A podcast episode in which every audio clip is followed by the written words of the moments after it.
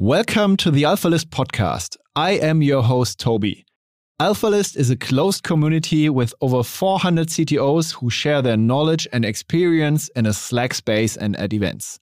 With this podcast, we want to give our members and interested parties insights into the thoughts and ideas of top CTOs. If you're interested in becoming a member of the community, please visit alphalist.com to find out more on how to apply. Sastrify is the agile SaaS procurement solution for progressive tech companies. Value proposition is reducing your SaaS spend and save time to let you focus on the essentials. Sastrify's SaaS experts negotiate with SaaS vendors such as Google, Miro, Asana, Salesforce, or others the best conditions for existing contracts as well as for upcoming renewals. My company OMR is a customer of Sastrify and saves us many hours of work and reduces the SaaS spend significantly, for instance. Other large customers to mention are Gorillas, Runtastic, Westwing, or Emma. Sastrify's promise is they save you more money than they cost. Special offer, which is only valid until the end of the year, is a 50% discount for the first three months, and you can claim it on sastrify.com slash alphalist.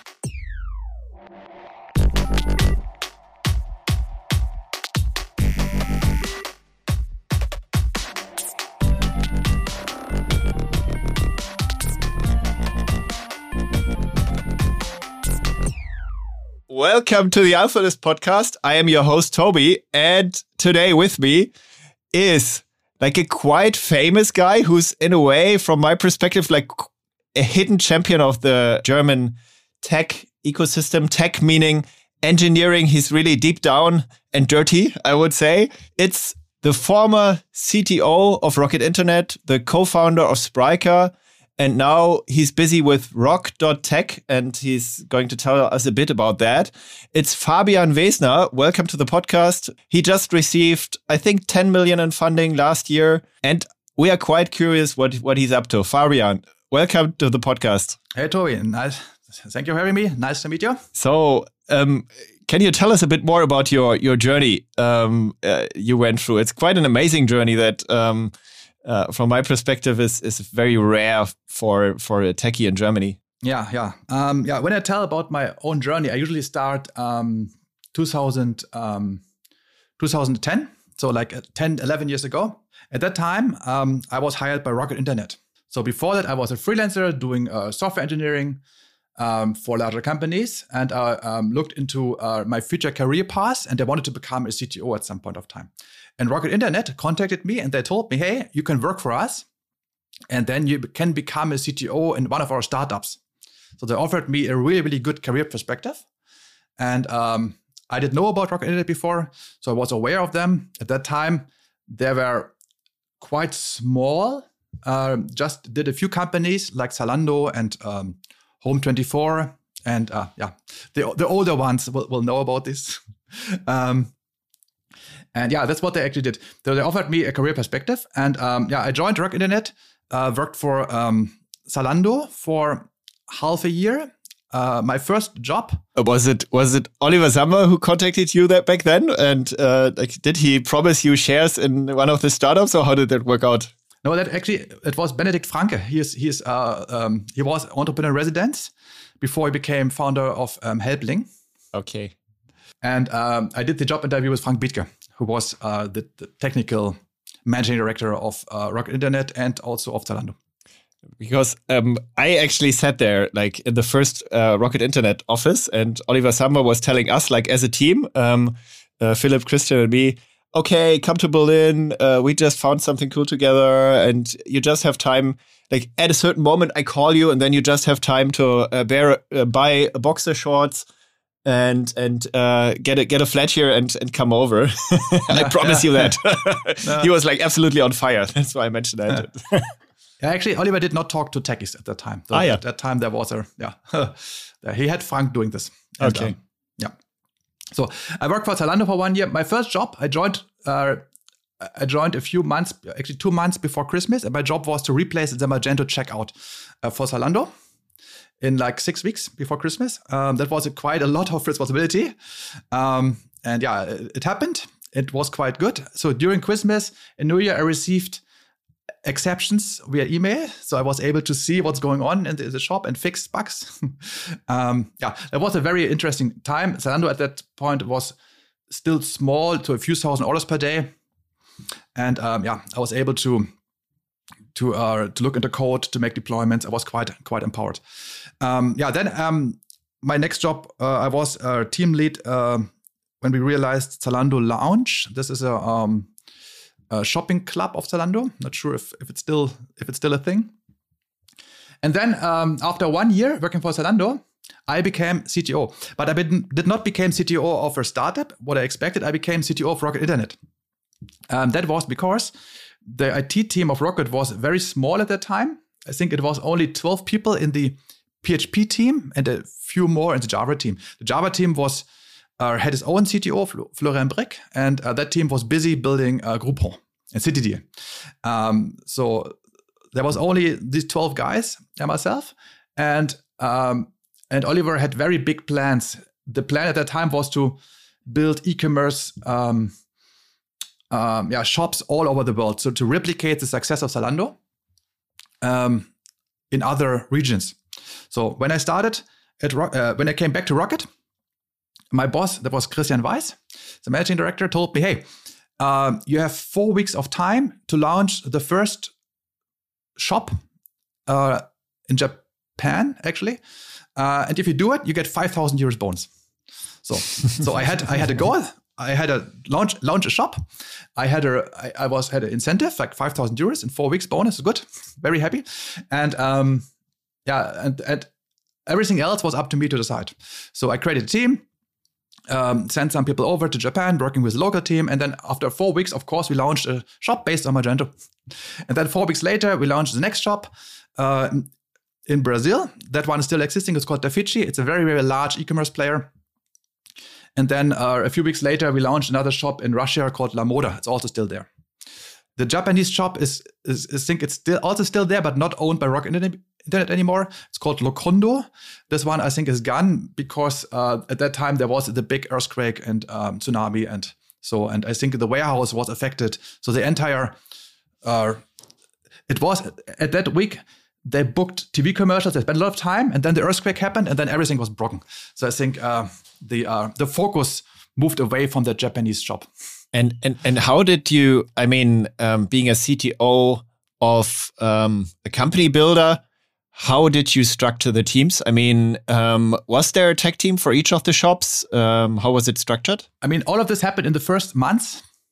So I had my initial team, and I hired a few more developers, and um, it was mostly ad hoc management. There was just not enough time to build a proper IT organization. So we just had a big task force team, and we did what was needed, what we need to, what was actually needed. Uh, and so I only a, central team the then. Only, only, only a central, central team, yeah. Okay.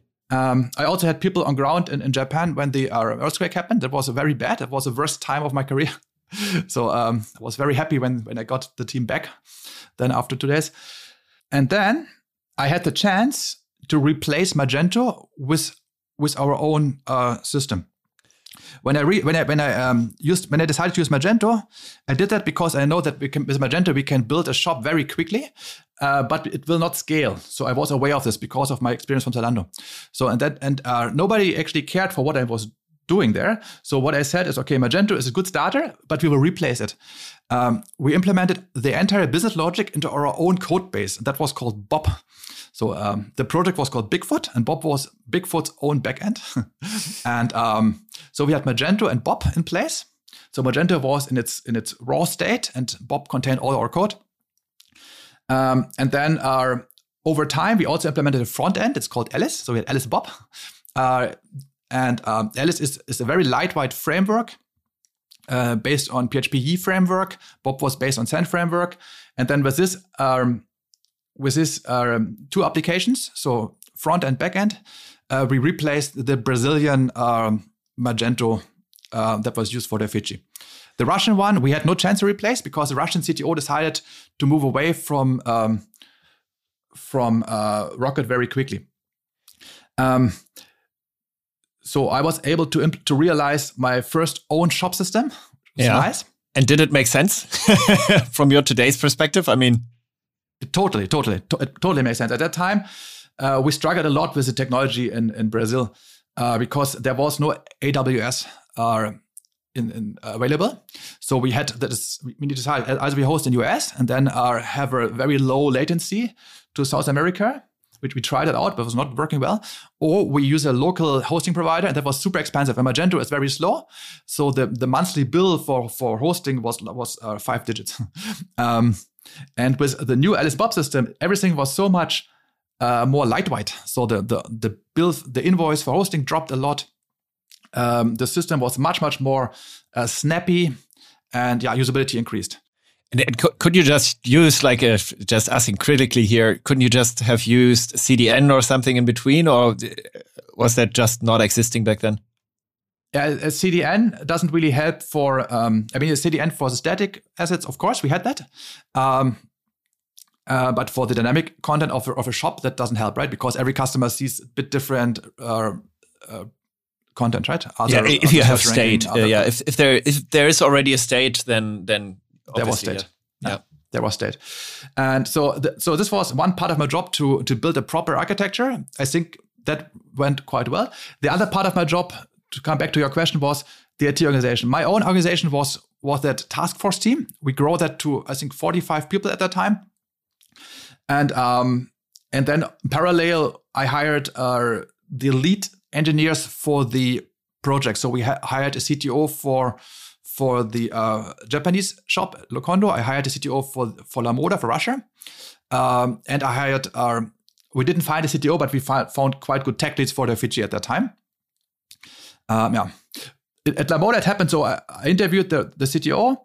And, and we had them on ground in Berlin. We trained the CTO, and at the moment when he came back to Russia, he decided he cuts relationship to us, so he doesn't want to deal with the Germans anymore. that was also a surprise for me. Also, learning effect um, that uh, when you build teams and make them independent, then they may act just on their own. So very no independently. To, to yeah. And okay. that was actually the goal. The goal was to to kickstart these uh, these companies and then to make them independent. There was never idea to have some to have some um, software as a service like architecture operated by Rocket because the idea was make them independent that they can grow independently, and then also that the companies can be uh, that you're able to sell the companies independently which would not be possible if they all operate on Rocket Internet infrastructure.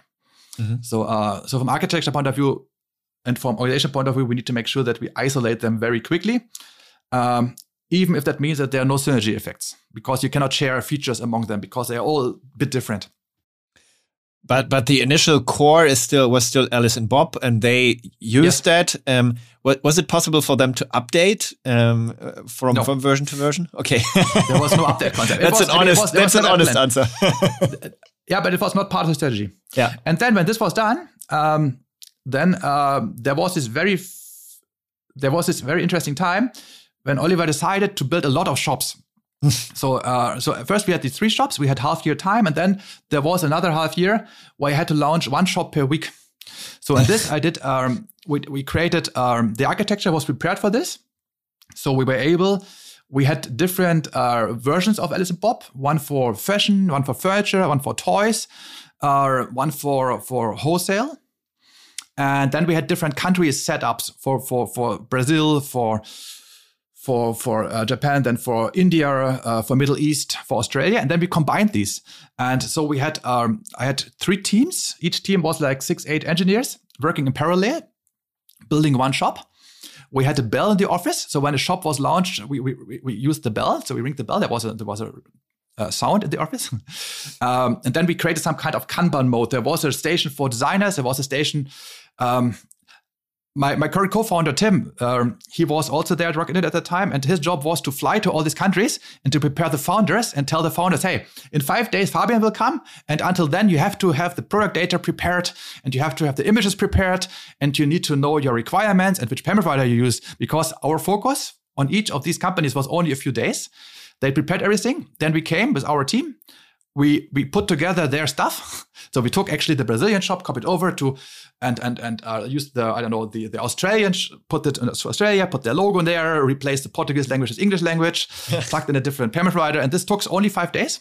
The functionality was the same, Uh, and and this way we launched, for example, uh, the iconic in Australia, which is also still existing and still big. And and um, yeah, that was really interesting time. Very very fun time for me as CTO. I learned a lot, but it was a big mess. Did, did, so, um, did you um, sleep a lot? when I came to the office in the morning at eight, then the people from Australia and Japan they waited for me. Hey, why are you so late? We want to talk to you. And in the evening, when I wanted to to leave my laptop at 9 p.m., then the people in Brazil waked up and said, "No, you cannot leave. We want to have a meeting with you." um, yeah, I, I, was younger, so it was not, not a big deal for me. Um, really amazing time. My own team in, in, at Rocket Internet was around 100 people. And um, then I hired all the CTOs and local teams. We had more than 1,000 people in total. I know this number because at that time, um, we used uh, Atlassian Cloud, and 1,000 was the limit. so we reached the limit of, of Atlassian products.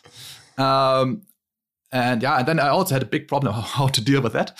Um, so it was, yeah, and yeah, it was it was very very um, effective. So we launched a lot of shops it was not very efficient because we did not have any synergy effects, no nothing. We just did everything in parallel and twice, and and uh, yeah, it was a big, it was a little bit of a mess because there was no update parse, there was no way to to share features.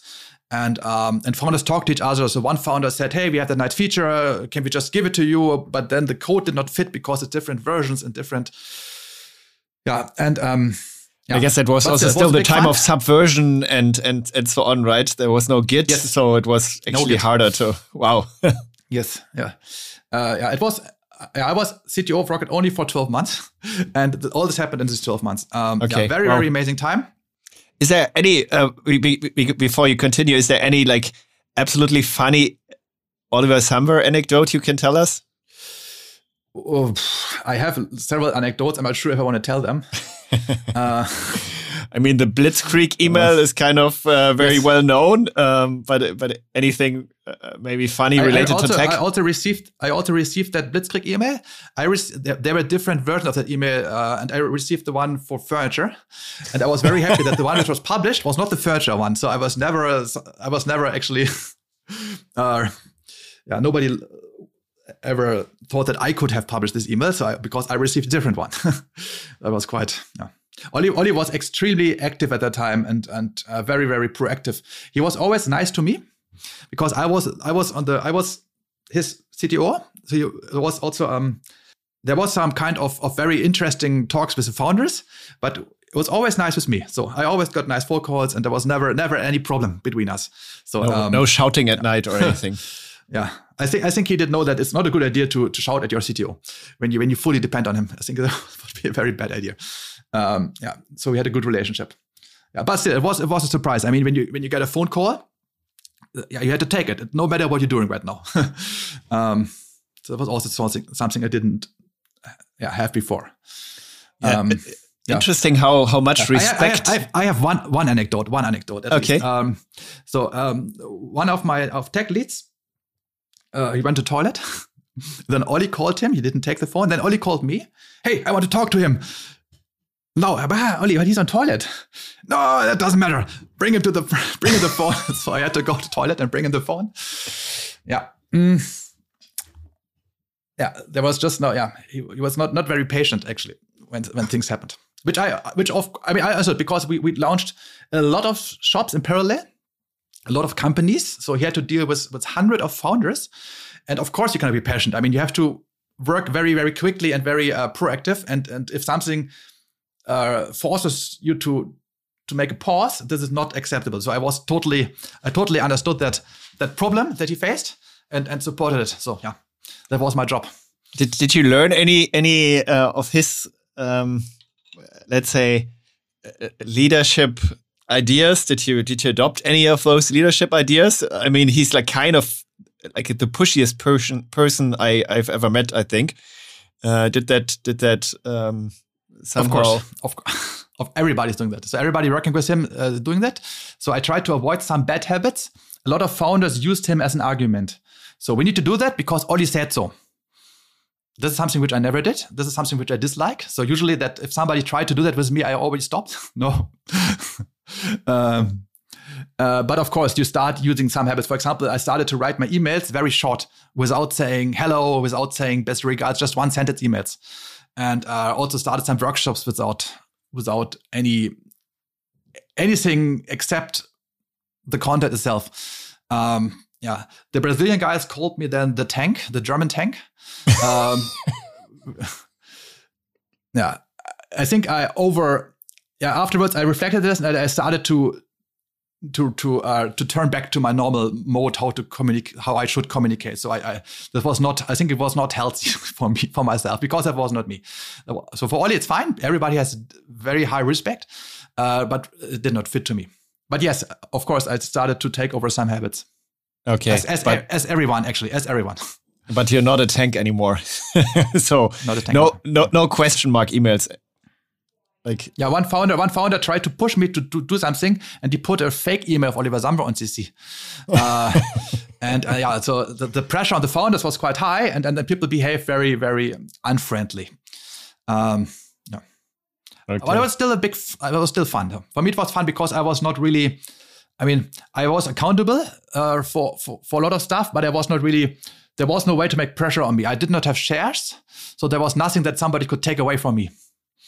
Um, that's why for me it was not a yeah it was not a big problem. It was very fun. Yeah. But still, from an architecture point of view, it was a big mess that we created. And my successor, Ronnie Rettner, had to had to fix it for a long, long, long time. Um, and uh, but for me, when there was a chance to to move to to Project A, um, to become CTO of Project A, to leave the mess behind, that was a good offer, which I accepted after one year. Um, you you and Florian could, as well, right? You were both Florian as well, yeah, yeah. My, my Java um, uh, co-CTO, uh, we both went decided to go to Project A, so we decided to to move from from Rocket from company builder Rocket Internet to at that time company builder Project A. So to go also with our friends because like like people like Christian Weiss, Florian Heinemann, Uwe Horstmann, uh, they all switched over to Project A. So it was a while on Rocket nobody left, uh, no nobody's nobody stayed. No, I mean none of our friends stayed, so we it was an easy decision for us to to go um, to go over. Yeah, of course, Ollie made good counter offers, so I needed some time to think about this. But um, yeah, it was the decision that let's let's go with our friends to Project A, which I think was a good decision at the time. So I became CTO of Project A, and I had the chance uh, to build a shop system again. So at Rocket, I had the chance to build a shop system as in Bob. And at Project A, I got the very unique chance to build this shop system again. so because it was clear that we wanted to do e-commerce, not the same bullish way that Rocket was doing, but in a more more thoughtful way. But it was clear that we need a shop system for sure. So we do not want to go with Magento. We want to have something on our own uh, stack. And uh, yeah, I, with all my learnings from Rocket Internet, I implemented another shop system. Um, in the first weeks, we needed to decide about the name. So at Rocket, it was called Alice and Bob, so the first letters of the alphabet. At uh, Project A, we decided to use the last letters of the alphabet, and we called it Yves and Zed. Yves and Zed also fit quite nice to the frameworks. So Yves was implemented on the on the Yii framework, and uh, was implemented on the Zend framework. So there's some some fit to the names, Yves and Zed. Um, and yeah, it was. I think it was. Uh, we had more time to build the framework itself. We had time without project pressure to to think about the proper architecture. Um, so we are realized a good piece of software. It's still in use by some companies, um, and with this new shop system, um, we launched some shops. Um, not sure if if there's something that is famous. I think there was Tirendo that's a shop for tires. It's not there anymore. Um, they had a TV commercial with Sebastian Vettel. Then is Nutri. This shop is still there. Um, and where the shop in in US called uh, Saatchi Art. Uh, that was a shop selling artworks globally. It was a very interesting business model. Yeah, so we launched a few shops. I think the most famous one is Contorion. It's a um, shop for um, MRO. It's yeah, and it's also was also a huge success for Project A. Um, I think when they sold the company for a lot of money. Yeah, that's what I heard. Um, the, Yeah. And and that um, all based on your infrastructure. So yes. um and besides that, did you have? I mean, um, Project A also did like quite a lot of venture um, deals. Um, were you involved there too, or? Um, yeah, let me explain my, my role at Project A. So my role was um, I was the CTO of that of the PHP team, and uh, with a with a focus on e-commerce, and uh, we created companies from scratch. So I was there like as an interim CTO working together with the founders. And then my job was to build the initial setup and to hire a CTO and to train the CTO. We also had an internal CTO candidate program. So we, so we trained our own CTOs and then promoted them for startup CTOs. Um, this was this went quite well, but I was very limited to a small set of the portfolio of Project A. Project A invested money into into startups and also into into bigger companies, and these companies are not necessarily doing e-commerce and not with PHP. And that's why I did not qualify for actually for most of the portfolio companies. Mm. So if you're doing ad tech based on, on, I don't know, on Scala, then I was not able to help. It was not my technology. It was not my domain. My, my framework didn't fit. So, and, uh, and then when Project A moved away from company builder more to uh, being operational VC, that means there are no greenfield project anymore. It's more that Project A invests into existing companies and then helps. Uh, this makes totally sense with marketing and BI but it did not make sense for for my role and for what I was doing. At, at least not if you're so hands on, right? Uh, then you have to step yes. back and have to optimize, I don't know, AWS cloud costs and stuff like that, or build central things and then um, integrate those in the in the startups. But um, I, I, guess that potentially doesn't make sense because you're too slow then, right? If if startup adopts your your technology. Um, let's say you're you're building was, like an authentication yeah. service um, doesn't make sense, right? It was, yeah, no, that I think that doesn't make sense. I think you need my successor Stefan is he's he's much more um, he's he's not focused on e-commerce. He's he's more broader. He's more broader technology knowledge, and he's more he feels more like a like a, consultant. So he he helps the uh, startups to to make good technology decisions. He's also building stuff. He's also hands-on CTO, but he's he's a much much much better fit uh, to what Project A is doing now than what I was because I'm a hands-on CTO. I want to build focus on e-commerce. I want to leverage that skills, and there you, was just no, like digging in the dirt, right? portfolio companies. So it was. So I was not the right person for that job anymore, which was obvious. But at the same moment, uh, there was a new initiative, um, which uh, then resulted in, in Spryker. Um, so Project A had this uh, own shop system, and the shop system was also part of the assets of Project A. So Project A uh, needed to show its own assets. And there's not much that Project A owned except of the people. And that's always said our e-commerce platform, that's our asset. And also when, when companies like Tirendo and Contorion were sold, then also the e-commerce platform was one of the assets mm. because there's not much more assets. and, uh, and, that means there was, so this, tech, this e-commerce technology become, became quite, you know, I don't want to say popular, but it was, it became important. And, and this resulted also in uh, bigger companies asking Project A if they could also use this e-commerce technology. And that was not possible uh, because the technology was not was not an enterprise product. There was no good documentation. It was not flexible enough. Also, the deal structure didn't fit. Project A wants to invest money and then sell companies. It's not an agency that can help large companies to improve their their IT department. Um, there was never a deal. I was involved into some of these uh, negotiations with very very large companies, but they all failed because it just does not make any sense for Project A to do this. Um, and um, but there was demand. So obviously there was demand in the market for such kind of e-commerce technology. So it seems like existing solutions like Magento, Hybris, Demandware are not enough. So people are looking for something else, something fresh, something better. And yeah, and and they thought that our technology is exactly this. Um, and uh, this was one of the reasons why Project A uh, was was willing to uh, to fork their own technology into a startup, um, which was called Krullo in the beginning, and then renamed to Spryker. And uh, this was one of the uh, ways. Uh, this was one of the directions how Spryker was created. There was also there's also other stories. So if you ask Alexander Graf and Flo Heinemann, there are also other other things. But anyway, there was the initiative that um, that the e-commerce platform should be forked, And uh, initially, I, I was thinking how we do that and, and which CTO could fit into that role. So I was helping this new startup from Project A point of view. And then I was thinking the idea actually uh, in my head create, was created. Why why should I? I mean, if if I'm not if I don't have a job at Project A and and they sell my baby now, why? I mean, maybe that's a good chance to become a founder again. So I was a founder before, like like 2005 six, failed was with my own idea, it did not work out. Then this was my my chance to become a founder. It was a really cool chance because the idea was there. Uh, there were capable founders in place already. I mean, Alexander Graf has a has a um, um, has a has a blog Kassenzone. I mean, I think you know most people know there was also an obvious marketing channel. Uh, Seebach had had the right context to uh, potential investors, so there was a setup. My technology already existed, and I'm the expert. Uh, so there was a setup which was very very. Um, there was also money because Project A invested money, so there was like a very perfect setup, and I just had to say yes to this setup.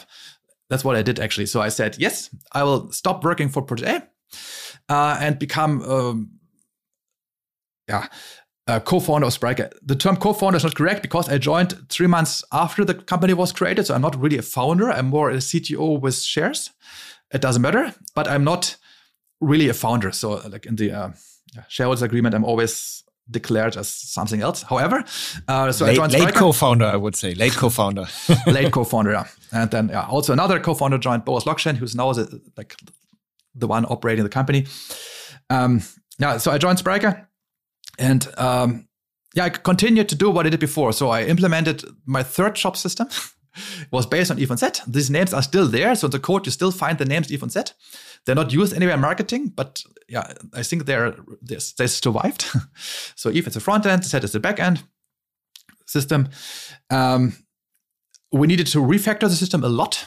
We also need to write a lot of documentation and make sure that it that uh, we looked into um, into topics like um, how exactly uh, which how exactly should we define code quality so we, the goal was to build something with a high code quality and then we ask ourselves what is good code quality it didn't matter before so when you launch shops very quickly code quality is not an important thing but now it was important because the code was part of our offering and it need to be very good. So, and what does it mean? What is good code actually? So we looked into these things. So I I, I read books, uh, clean code, of course, um, solid principles, packaging principles. Uh, we did trainings with the entire team because nobody was really expert in all these topics. And then we had to answer all these hard questions. I mean, when you build such a platform, you have to think about the functionality. So you need checkout, discount, catalog, etc. But you also need to think about topics like multi-currency, multi-country, multi-locale, multi-warehouse. What exactly is a stock? Should it be an integer or float? Uh, and so on. And you need to think about security, high availability, scalability, performance, all these things.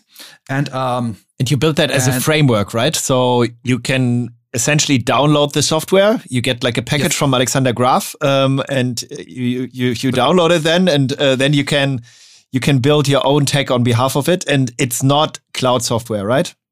It's uh, at that time it was uh, on-premise software, so the code is public. Everybody can look the code. It's it's it's it does it's not open source. We call it open code. The code is there. You can everybody can install it.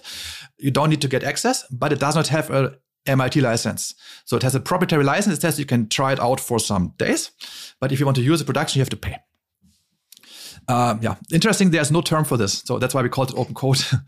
um, the the hardest challenge at the time was to think about um, the uh, the extensibility. So how can people use it, adopt it to their needs, but still able to do updates? This was something which Magento was not able to do, mm-hmm. uh, and and this was one of the goals which I wanted to solve. Um, we solved it with a lot of uh, design patterns. So uh, with I mean with with uh, with a plugin system, with a dependency injection system, with factories, with all this stuff, we solved it in the uh, in the code that you can extend the system from the outside, and then we implemented the application in a way that is that is not a it's not a, a monolithic. It's it's a module application, so it has it consists of a lot of modules. At the moment, it's more than one thousand modules in total, um, and each module has its own version number. And then this way, customers can decide which modules they want to use and which modules they want to replace. So you can hack the system.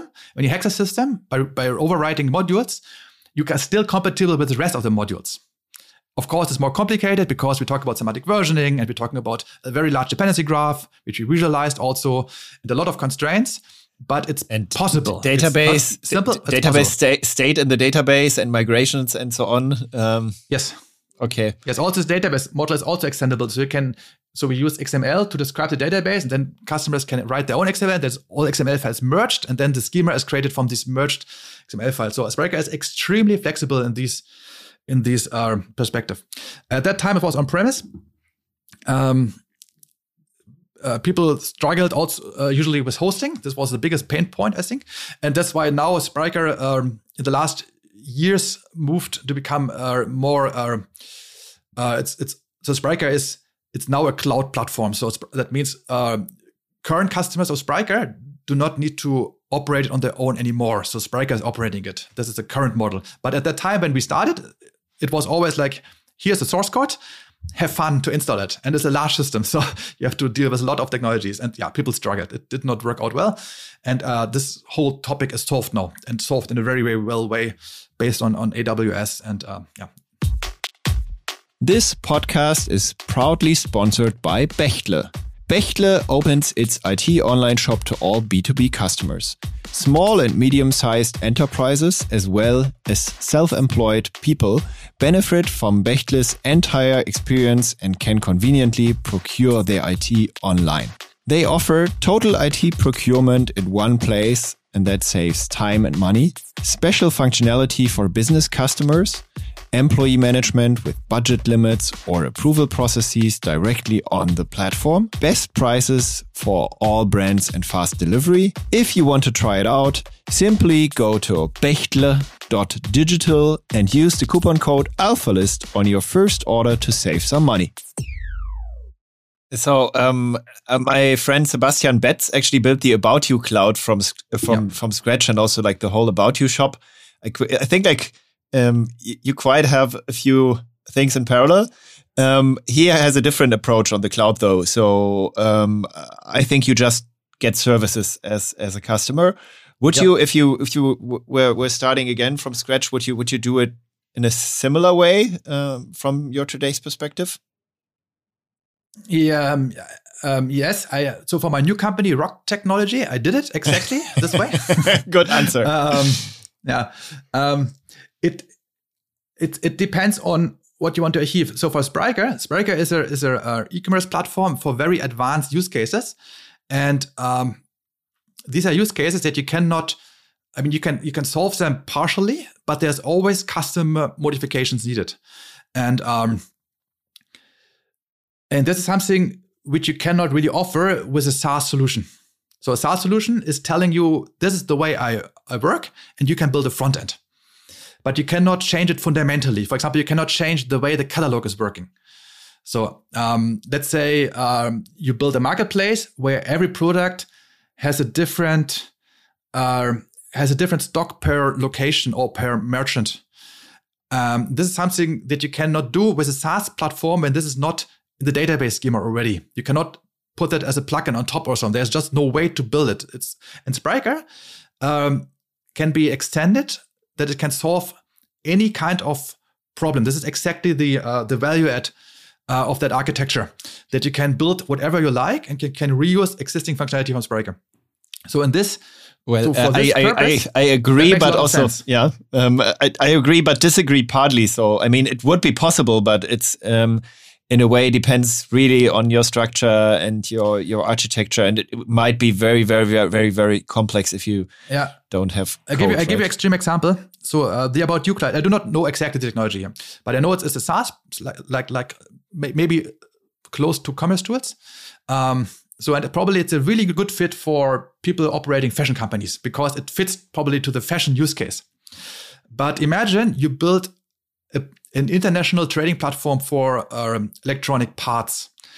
Um, there's a Spryker shop called um, Sourcengine, and that shop is selling uh, uh, little parts like transistors and, and and these things, and it has a catalog of 600 million products. Uh, which is sold by uh, several dozen suppliers. So on each of these products and supplier combination, you have a price. So you can imagine how many prices information you have. And, and then customers do not browse a shop. What they do is they upload a bill of material, so it's an Excel sheet, and then then the shop is automatically calculating the prices for these. And this is something which requires a different data model, different technologies. And that's something which I think you cannot build on any existing e-commerce platform except for Spryker because Spryker allows you to reuse a lot of things which are common in your use case. There's also checkout, there's still payment, there's this and this, but some parts need to be adopted. And this, this way that you can adopt it so extremely, this is a big plus of Spryker. And that's why I think it, it really depends on the use case. Um, yeah, I did it at Spryker for um, uh, for uh, four years. And um, yeah, I had a really, really good time there as uh, building the initial architecture, uh, uh, creating and, and, training the initial core team, being part of the uh, pilot projects, helping uh, with sales. Um, was also involved into into the first funding round and so on. So it was a very amazing time for me. But you are more more of a builder, right? You you like building stuff, um, and um, maybe not so much than operating it for ten years. Uh, is that is that true? Uh, it's partially true. Um, so I'm yes, I'm a hands-on CTO. I'm so I think I'm I'm quite good in the first years of a of a startup. So when things when when there's greenfield, when architecture needs to be created, when technologies need to be decided, uh, when the first team members need to be hired. Uh, Spryker reached a point um, when it was more uh, like keep the application uh, uh, compatible with existing customers, which reduces the uh, uh, actually the f- architecture freedom. You cannot make fundamental changes when a lot of when hundred customers, thousand customers are operating. No way, because you will create backward compatible breaks. And um, and also the Spryker team was quite it is quite large now. So and uh, this was not exactly fitting to my to my skills. And uh, had a had a VPE Sergei Bratnikov, who was much better fit for this role. And um, in the same moment, there was one customer of Spryker, Metro AG, created a large system and they needed my skills. And that's why it was an easy decision that, okay, I think I, I did my job at Spryker. If I continue here, probably I cannot give such a big value add. And, and there's Sergey. So there is, there is somebody already in place who can do that part uh, much better than I can do. And so I go to Metro and have Metro AG to, uh, to launch um, a very uh, large B2B shop in, in Russia, Romania. That's what I did uh, in 2019. Um, that was also a very interesting time for me. A completely different setup, large company, not a startup anymore. I was there as a, as a freelance consultant, and uh, very interesting uh, learnings for me as well. And then you already mentioned ROQ. Which problem do you solve there? Yeah. Um, uh, yeah. Let me introduce it like this. So after after I left Metro, I uh, took half year off and and uh, spent some time into um, uh, consideration what I should ne- do next. Um, I looked into several startup ideas, software as a service ideas. So, for example, I considered to build a messaging service for craftsmen that they can digitalize their business and or, or centralize their communication. However, I looked into several dozen of business ideas none of these ideas fit to my skills and I didn't find a good idea. I'm a developer, so I was always looking into how would I build this? So if I would decide to create this startup now, how would I implement this? And I was looking for something like a uh, like a shop system, so something that can help me to launch my idea very quickly, because there was a lot of functionality that I need to implement that has nothing to do with a business idea. And interestingly, there was no such platform for non-e-commerce cases.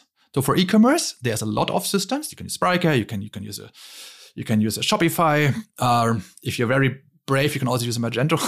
um, but uh, if you build something which is not e-commerce, uh, then yeah, there's nothing like this. So let's imagine you build the next car sharing service. Um, how would you start? Yeah, you would probably start by selecting a programming language selecting the frameworks, selecting the technologies. You would probably discuss: do I use React or, or Vue? Um, or, in the backend, do I do I use PHP or Ruby or, or, or Node.js? And uh, yeah, you would start on a low level. In e-commerce, you you make you evaluate a shop system, but outside of e-commerce, you start from scratch, and then you build a lot of functionalities that are that are quite common. So you need to build user management, so that users can register, uh, password forgotten feature, single opt-in, etc. You build a file upload again. You deal with payment providers again. You need to think about subscription model. You need to build think about an invoice system. You need to build, you need to think about UI elements. You need to think about where do I host it on Heroku or AWS or, or GCP or, or wherever. So you start to reinventing a lot of wheels. And that, that annoyed me because I said, no, it doesn't matter if you build, uh, if I, what kind of web application I build. It doesn't matter if I build a software as a service startup or if I build an enterprise level web application. I will always need the same basic features. And this was the idea. Okay, let's build a platform uh, that holds all these common ground, that holds all these 10, 20, 30 features that you always need when you build a web application.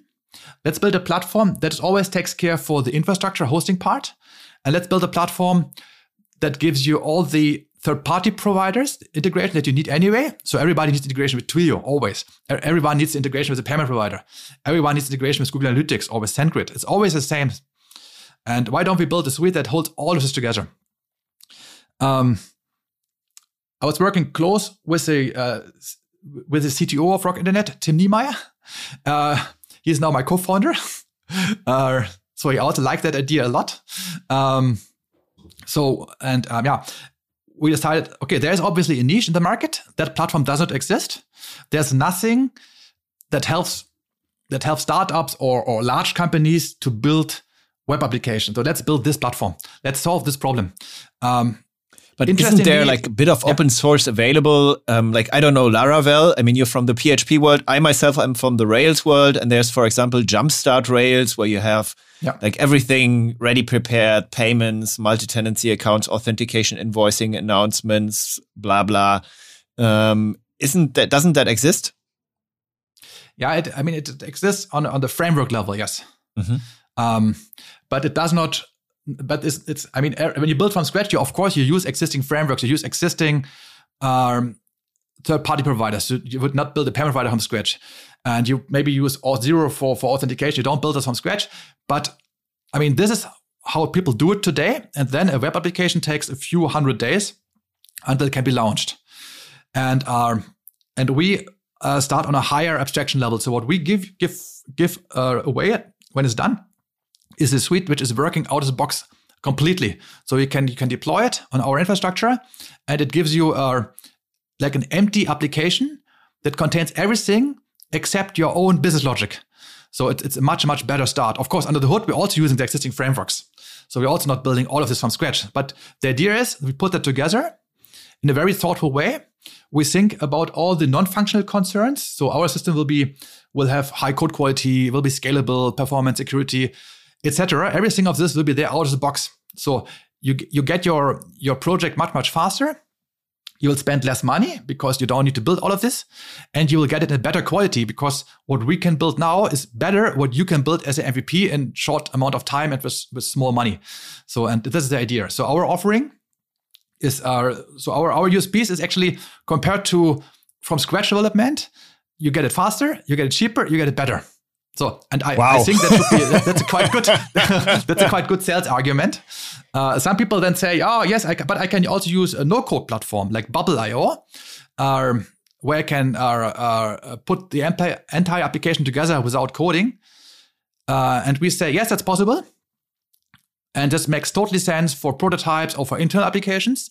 But for serious business models, this is not an option.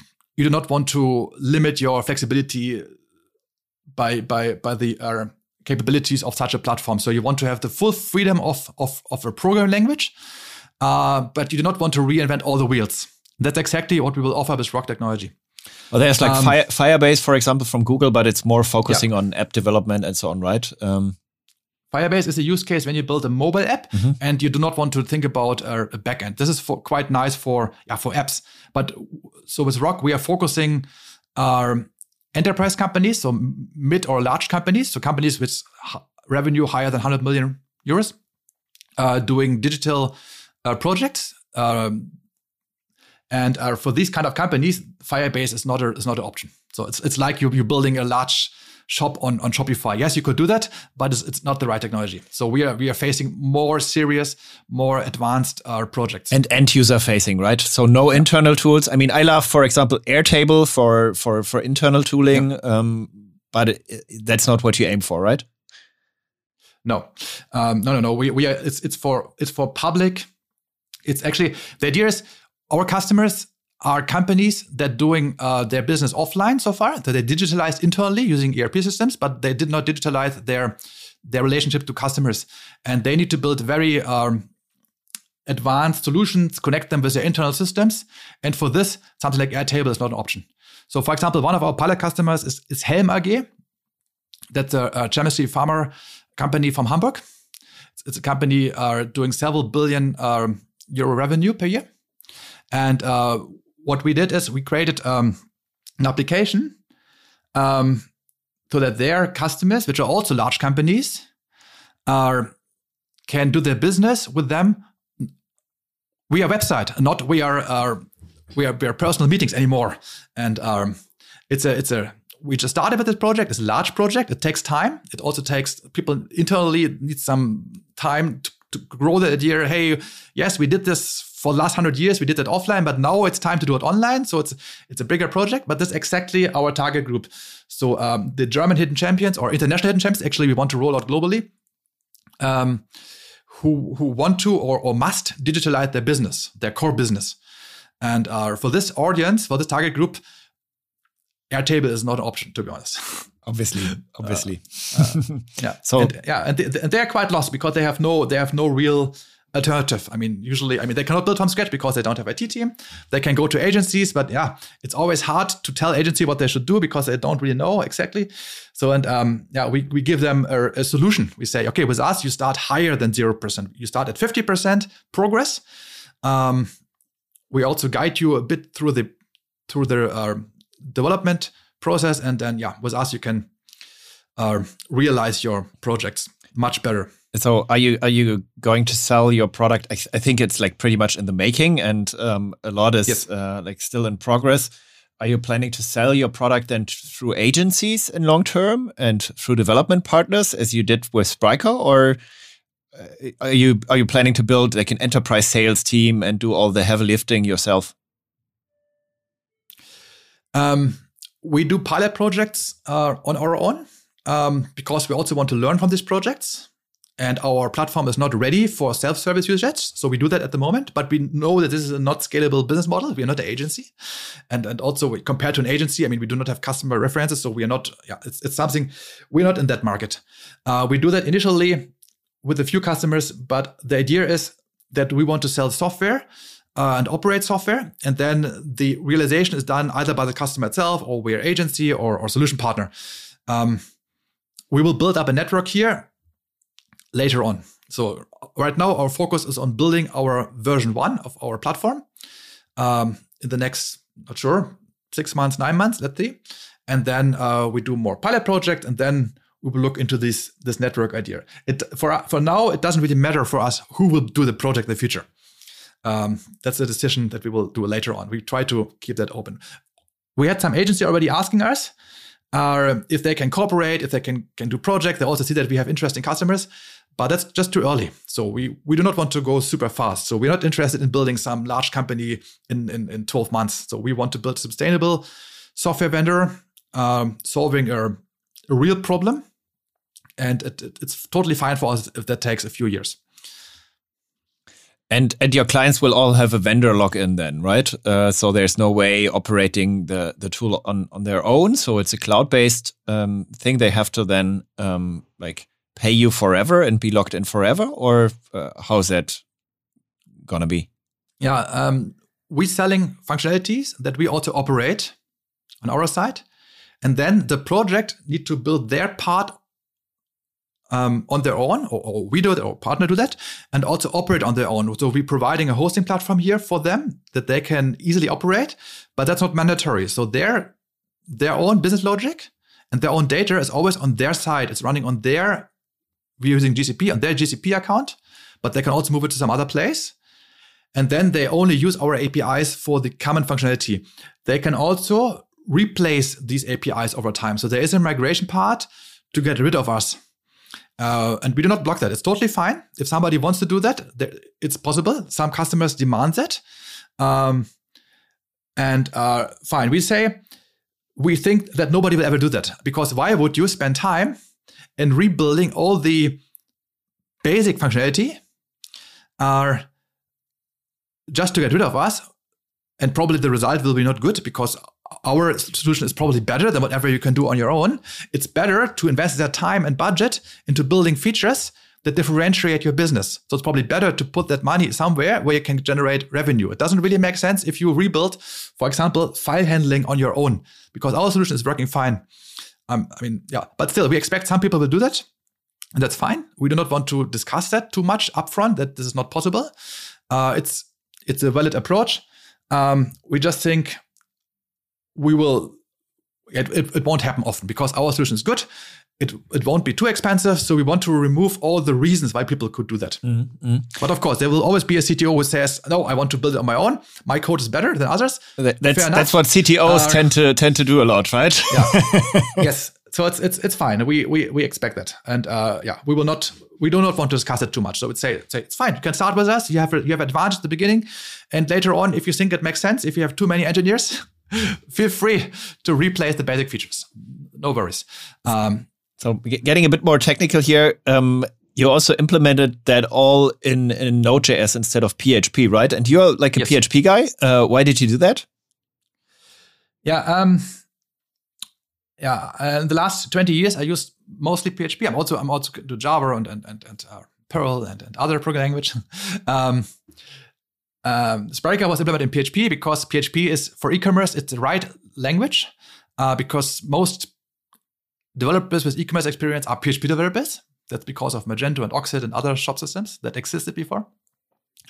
Um, for web applications, PHP is a bad choice, I think, um, because web application happens mostly in the UI and the front end, and there is no PHP. Uh, so you have to have JavaScript anyway, and uh, when you have to deal with JavaScript anyway, then it's, I mean, then it totally makes sense to use JavaScript on the backend side as well, because um, the productivity of the team is heavily affected by the amount of programming languages that, that you use. Of course, if you mix programming languages, then then you will have groups of team members who are expert in this or that or that, and these groups don't like each other. Uh, they don't go into lunch each other. There, there, will be a JavaScript group, and there will be a PHP group, and maybe Ruby group, and so on. That's why I think it makes more sense to decide for one approach. Either everything is JavaScript, um, or you render everything on the server side. You can also do it with PHP and Ruby, and there are ways to do that. Um, but I think the much, much better technology is using JavaScript front and back end. So it's the same programming language. It's Node.js in the back end. It's uh, React and Next.js on the front end. And on the mobile app, we're using um, React Native. So we can even use the same framework in the in the mobile and uh, web applications. So we reduce the amount of languages and frameworks. Um, and yeah, I think that's a big plus for us and also a big plus for our customers because yeah, every engineer is like is a full stack developer because everybody can do both sides. Of course, some people are more specialized here and there. That's totally fine, but at least they speak the same language. So there's no language barrier anymore on the team. So people can easily do commit code everywhere. Mm. There's no big onboarding time because somebody has le- learned a new programming language, etc. We can even share some libraries, so you can have the same validation library in the front end and the, also in the backend side, so you avoid duplicated code. So uh, that's that's also your answer on uh, like would you prefer microservices or monoliths these days, right? Um, like if they are the same language, uh, then it's all good, or how, what what would be your answer? Yeah. Um, yeah, this is a uh, this is an interesting question. Um, so microservices solve a problem, right? I mean, and you should use it when you have the problem. So the, I mean, when the problem is that your team is very large and you can and you cannot really have every people working on the same place, then um, breaking it into services makes totally sense, right? I mean, you have 1,000 engineers, you cannot work in a single a single application that wouldn't work. Or if your application is very is not homogeneous, so it's it's very it has a lot of parts that are isolated. Then building all of this into one application is, is the wrong design decision. So, um, and that's why I think you should always think which problem do I solve, and then building a modular application or microservice, uh, which one is better. You can also mix it. You can have a larger application with some microservice around. Um, and then if you build services, then you can do it in a good way or in a bad way. And I think a good way is build, build everything in the same language. You can still do an exception if it makes sense. So if it makes sense to build some service in Python because you want to use some framework, totally fine, you can do that. But I think you should not leave that freedom to all the teams because then you will have a big zoo of of technology of languages and, and, and frameworks and, and versions and this is chaos. uh, so I think uh, you can also have a proper microservice architecture when when everybody's using the same programming language and the same uh, frameworks. This is what we do. So we have right now, I think, 10 services on our side. Uh, they all run, uh, we operate them from a, from a mono repository. Um, we deploy them on different containers in Google Cloud Run. And um, we're using an API gateway in front of it. Uh, so we have a federated graph. Uh, so we're not exposing all the uh, GraphQL endpoints of our services. That's a, I, I would say it's a proper architecture. And this way, the downsides of microservices are are solved. The risks are mitigated. We still sometimes struggle a bit from having all these databases. Sometimes it would be nicer to have one big database. Um, sometimes you want to join two tables which are on different databases, and that's not possible. so we see sometimes the limitations, but generally you can do microservice pretty good. Um, for our customers, it's usually not needed. So most web applications that our customers are building are not are not complex enough, are not large enough to justify microservice architecture. Then sometimes having a single application or having a bunch of applications, like two, three applications, is totally fine. Um, is but they should be modular, of course. It should not be monolithic. It should be modular. Is, is um, there is there any any uh, starter you provide to your clients as well? Like, for example, the fr front end stack could be could be something you provide as a starter, so that there's already authentication and payment somewhere integrated, or yes, we we, we provide a, a open source boilerplate application that contains a React web application and a Node.js backend, and uh, all our features are pre-integrated. It has a nice UI, and people can start it uh, it can also be deployed. So that means the idea is that our customers can have a walking skeleton. So on the very first day. So instead of on the first day this discussion about technology, they can deploy something the first hours of the project. They have something online that which they can improve. I think th- this is our main goal. So something which is it is opinionated from technology point of view. So we made some technology decisions that people then have to use. If they don't like this, they can still use our platform without our boilerplate. Um, but if they use it, they have a huge speed advantage. They start on a working application which can do everything except their except the business logic you want to have on your own um, for your own business model. Yeah. On the back end, we're using uh, um, Nest.js.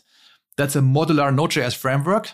It's really really nice. So it's it's uh, um, you can it's it scales very well when you build larger applications. And then of course we have um, all the best practices like GraphQL. Uh, we have a proper ORM in place. We're using a relational database, Postgres, etc.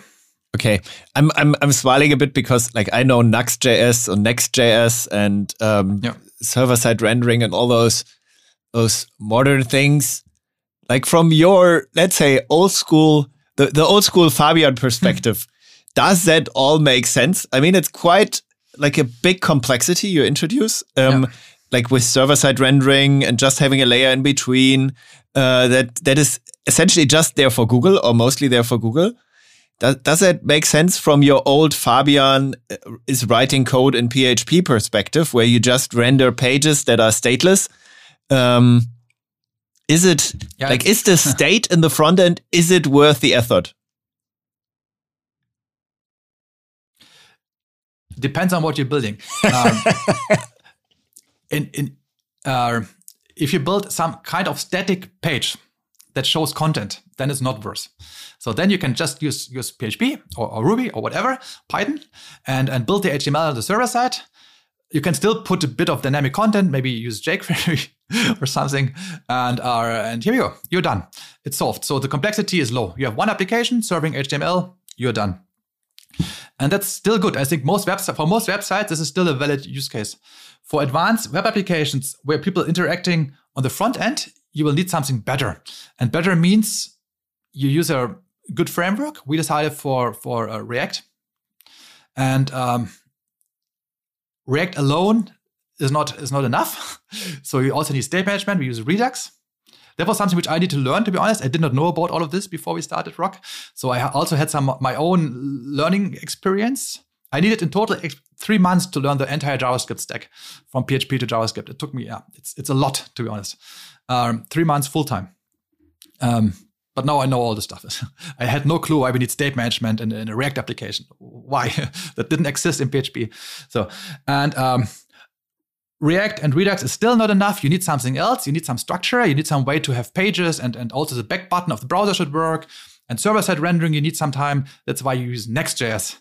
Um, so this is the main stack. Um, uh, React, Redux, Next.js, and this this somehow makes sense. Yes, there's a learning curve, so people need to understand this. But that is a default stack. That means there there are thousand and thousand developers in the market who know exactly that stack. That's why it's not a big problem. Um, it feels somehow weird if you build some feature and then you need to need to write reducers and and you you and and and uh, slices. So it feels like you're building some code which is not exactly the use case because it feels like you're a bit far away mm. from writing the actual HTML. But it, it all makes sense. There's a, I mean, there, it's done by very very good software engineers. It makes it makes somehow sense. Um, and um, S- somehow somehow sense yeah because there are like a lot of pros and cons right i know um, like i once spoke to david heinemeier hansson for example the, the yeah. inventor of ruby on rails who built I think Basecamp and Hey.com, yeah. both on like purely server side rendered technologies. Um, and it it feels like a like a very rich application still. So I like every once in a while get the feeling that it's like mostly the personal fun of the engineers writing React um, instead on yeah. discovering new technologies um, and not purely business value. If I'm really honest, like let's look at Amazon, for example. Is Amazon an SPA? No. Do no. they have a faceted search? Yes. Does it feel good? Yes. So I think like the, the question is really, is it the engineer who who wants this, or is it uh, the business um, that that requires it? Right? Yeah, I was, I was before we decided for technology. I was also looking into Ruby and Rails, and they have these nice um, thing where you can uh, react on JavaScript events on the backend side. So you can write everything in Ruby, and you still have a have a, a kind of single page application at the front end, but you do not need to write JavaScript. I was looking into this, and I was deciding against it um, because our customers build build user interfaces that that will be used by users on on the browser and also on the mobile app. And for a mobile app, um, there is no server side rendering HTML. It doesn't exist. So you need to have it running on the mobile phone. If, if you're always and, um, online, um, then it's there. But if not, yeah, but it, it, it doesn't work. It, so a proper proper web application needs to run on the client side. That's why I think it makes sense. And and the complexity is high, the effort could be high, but I think the results are really good.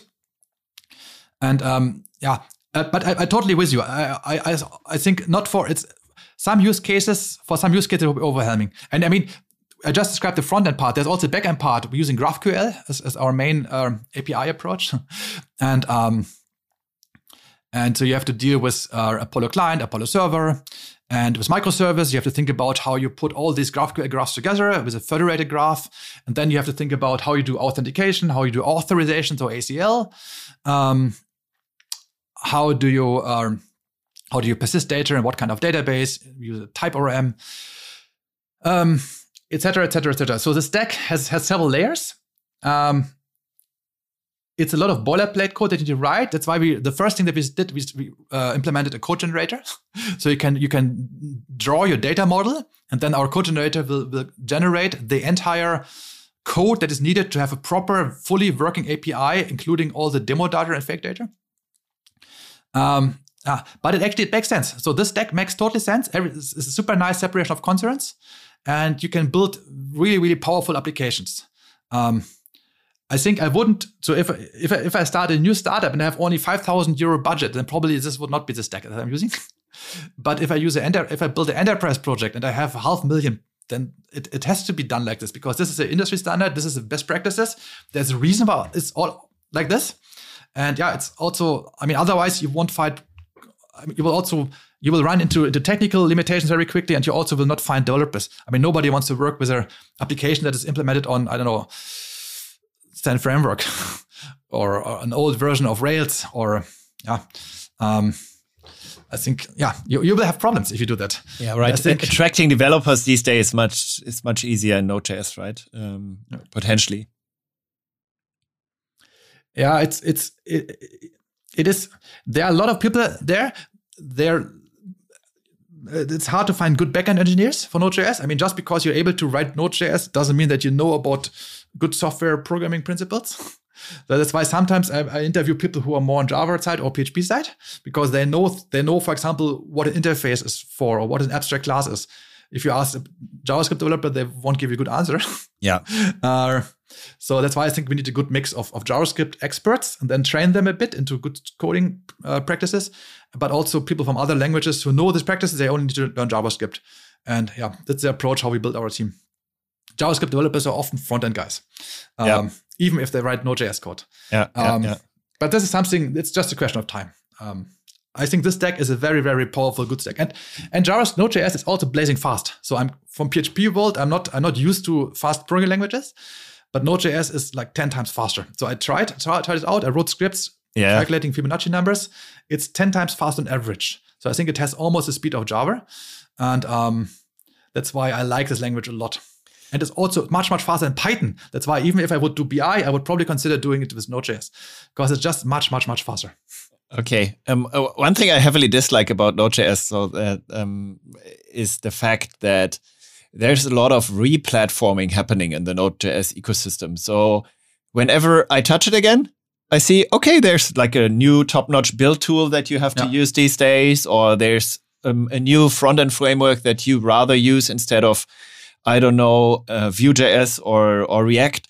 And that kind of drives me nuts a bit, to be honest, um, because uh, that can keep you busy, uh, just moving from one technology to another all day long, right?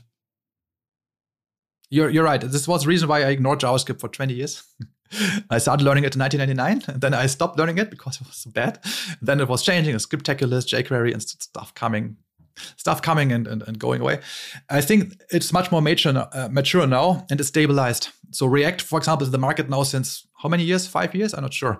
So and, and Facebook is behind it. So it's like it's. I don't think that it will go away very quickly. Um, there may be a new I mean, there's there's something called Svelte, which I never looked at, but I heard it more often. There could be more stuff coming, yes, but I think it's it's a safe bet.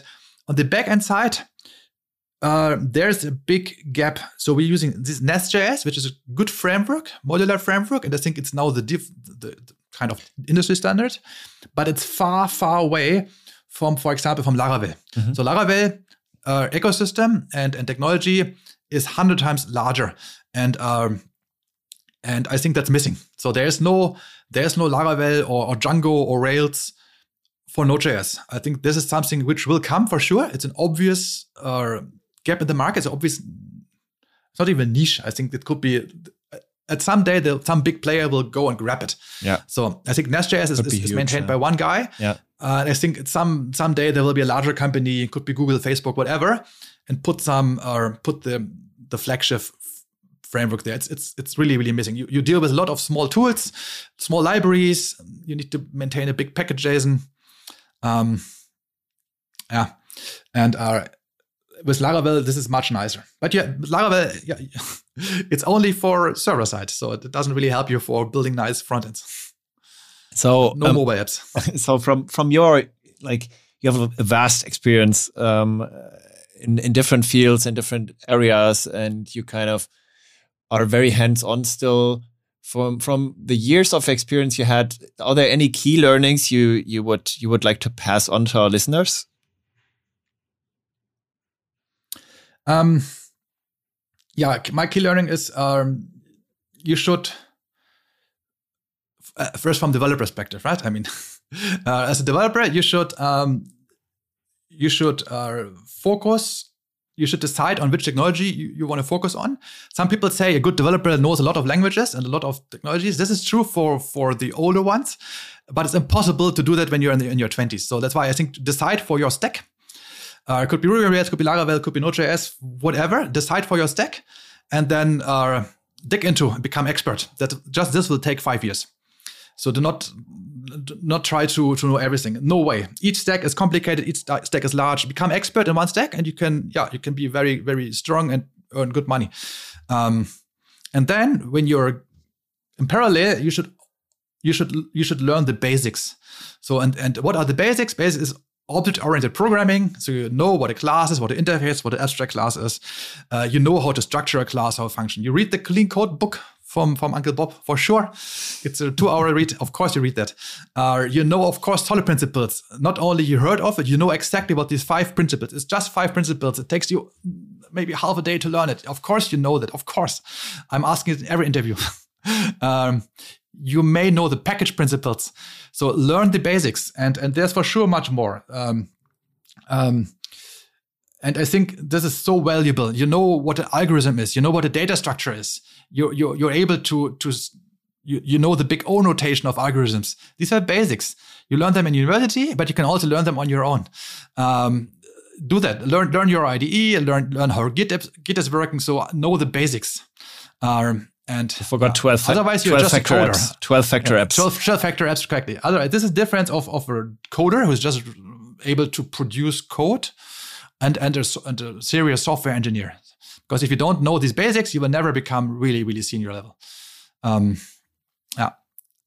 Thanks a lot. Thanks a lot. And uh, one more question. Um, I think you you're a guy who also loves tools, um, and uh, or at least that's that's what I what I feel. Uh, do you do you have like a tool like I have that every once in a while, like Airtable, um, a tool that you recommend to everyone um, and you drive everyone nuts with because you recommend it yep. all of the time? Do you have something like that that you like just love right now? Yes, yes, I have. I have such a tool.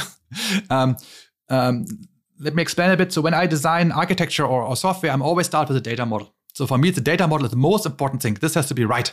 The code we can change. There could be bugs, but the data model is extremely hard to change. It has to be proper. It's it's, it's the basic of everything. And um, it's, it's it's really weird that people are not visualizing data models. And I'm using a tool it's called DB Schema. Uh, it's drawing very, very nice data models based on existing databases. You can just plug it on your existing database. It will reverse engineer the structure and, and give you a nice entity relationship diagram. And that tool is for free. um, so everybody can use it. It's a brilliant tool. I used MySQL Workbench before, but then I switched to Postgres. This tool was gone. I even used MySQL Workbench when it was named differently before MySQL acquired that, before Sun acquired that tool. So, um, and I, I, really don't understand why people are not visualizing their data models. So I'm always doing this. I'm always in every workshop you will see me drawing data models with a drawing tool like Gliffy or something. And then after deployment, I'm using DB Schema to check if everything is right, everything is, is accordingly. Um, the idea. Yeah. That's, DB schema. That, that's a good tip. That's a good tip. DB schema. Um, so then I, I still have like a little surprise for you as a closing question.